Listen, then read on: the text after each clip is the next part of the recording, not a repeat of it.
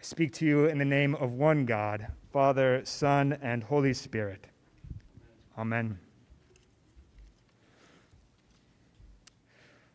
What a joy to be with you in person and with those of you who are joining us online on our live stream this morning.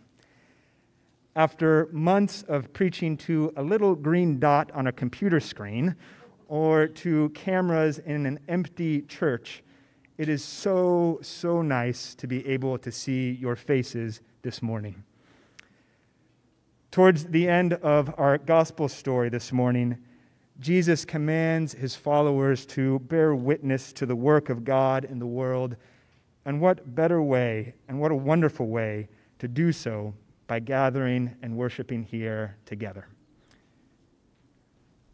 I've been thinking a lot about what it means to be a witness to God's work in the world and to the repentance and the forgiveness of sins mentioned in this story. And I'm sure there's a number of ways to do this, to bear witness to God. But I received a letter this past week, a fundraising letter of all things, people asking me for money, kind of like we do at the church here sometimes. But the letter described the life and work of Johann Sebastian Bach. I learned that in addition to being regarded as one of the greatest composers to have ever lived, Bach experienced a fair amount of tragedy in his life. Both his parents died when he was just a child. His first wife died suddenly while he was away on a business trip, and a number of his children did not survive infancy.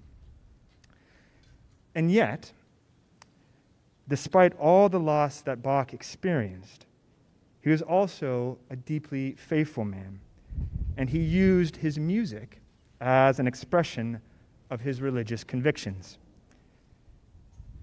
At the end of almost all his compositions, he inscribed the letters S D G, Soli Deo Gloria. To God alone the glory. Bach used his music to glorify God, to preach the gospel, to bear witness to God's presence. Our gospel lesson for this morning presents us with a twofold agenda. One, to enlighten the disciples about Jesus, the Christ, in the midst of their confusion and fear, and two, to commission them to go out into the world and to bear witness to the work of God, to preach the gospel, if you will. Now, you probably notice that in the first half of this morning's story, it keeps coming back to Jesus' physical body. Jesus tells his disciples to touch and see that he has flesh and bones. He instructs them to look at his hands and feet multiple times, perhaps to show them the wounds and the scars from the crucifixion. And last but not least, he asks them for something to eat. And I've always loved that part of this story. Jesus comes back from the dead and more or less says, "Hey guys, I'm back. What's for breakfast?" And while it might seem a little peculiar that one of the first things that Jesus does when he comes back to his disciples is to ask for food, there is significance to this. The verses, the verses directly before this passage describe Jesus' encounter with the two disciples on the road to Emmaus.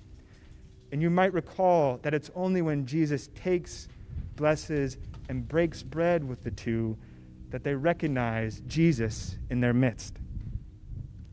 Similarly, in the story this morning, Jesus is revealed to his disciples, or he reveals who he is when he welcomes their hospitality and he eats in their midst.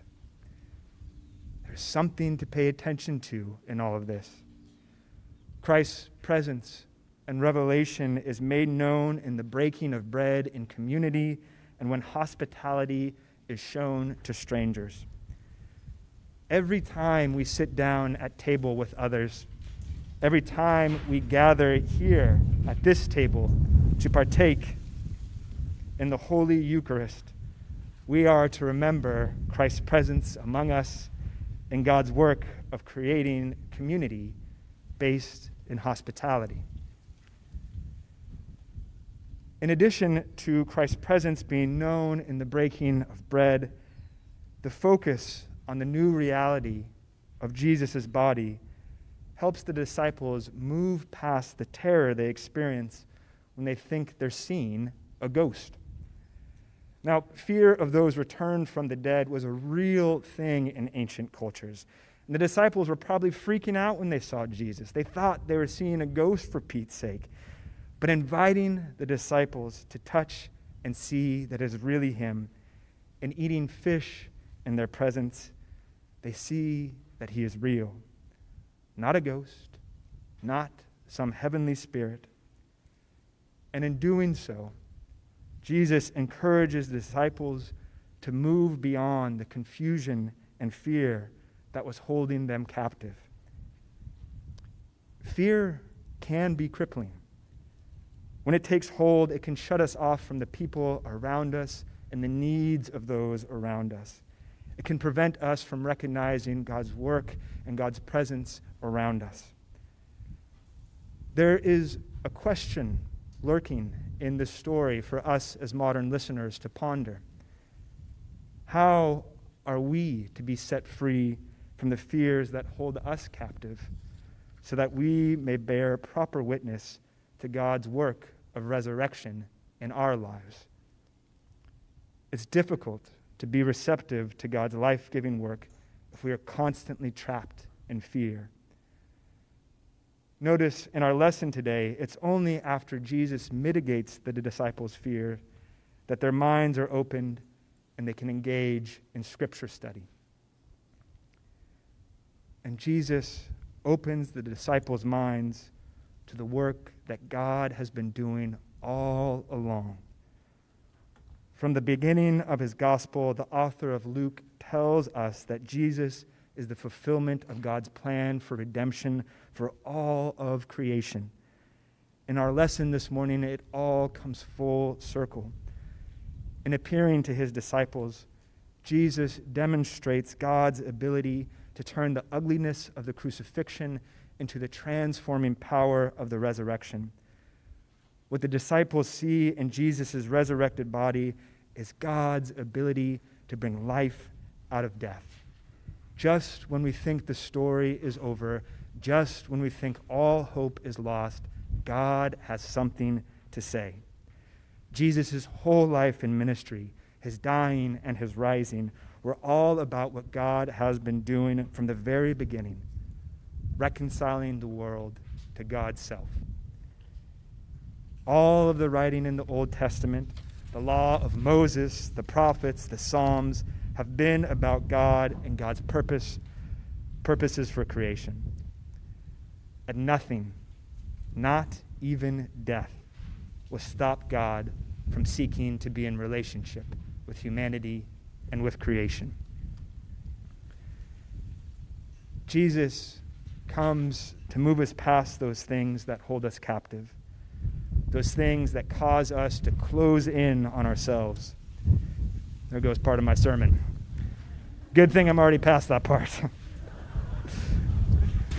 We've been closed in on ourselves for quite a while now, and closed in in our homes for quite a while now.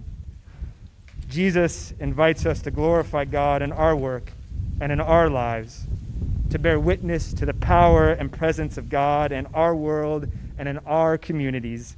Jesus commissions us to bear witness to God's presence even in the face of tragedy and despair, because Jesus seeks to bring peace, compassion, forgiveness, and mercy into a broken and hurting world. Soli Deo Gloria. To God alone the glory. Amen.